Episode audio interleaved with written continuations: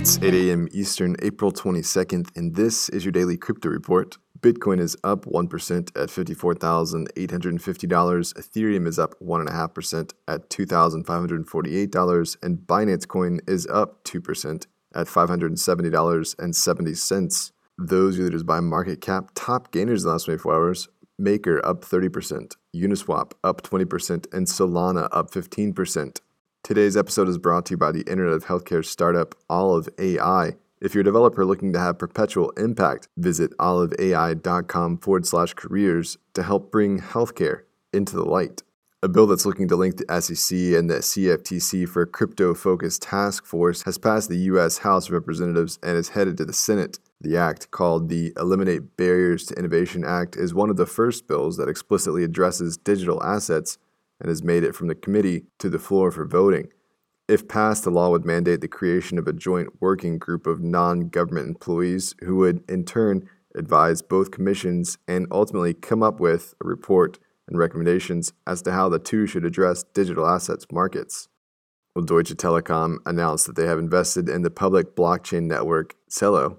They purchased an undisclosed amount of Celo tokens and plan to stake them meaning the company's subsidiary Systems would operate as a validator using their proprietary Open Telecom Cloud. Adel Al Saleh, the CEO of T Systems, said, Our investment in Celo combined with infrastructure operated by T Systems allows our company to take a strategic approach to participating in a public blockchain network. Celo is the open source global payments Celo is the open source global payments platform that allows users to make payments with a mobile phone.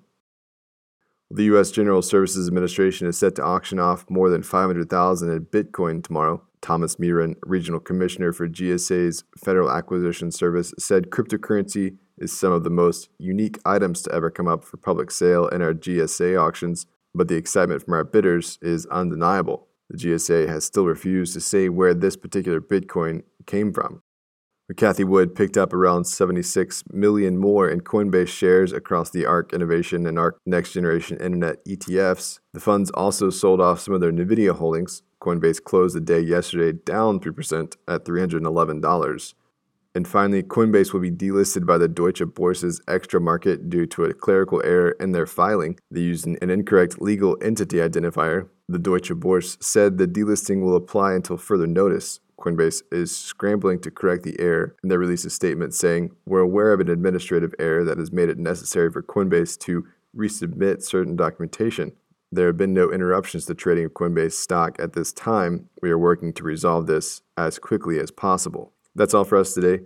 Visit us at dailycryptoreport.io for sources and links. Find us on social media. Add us to Alexa Flash Briefing and listen to us everywhere else you podcast under Daily Crypto Report.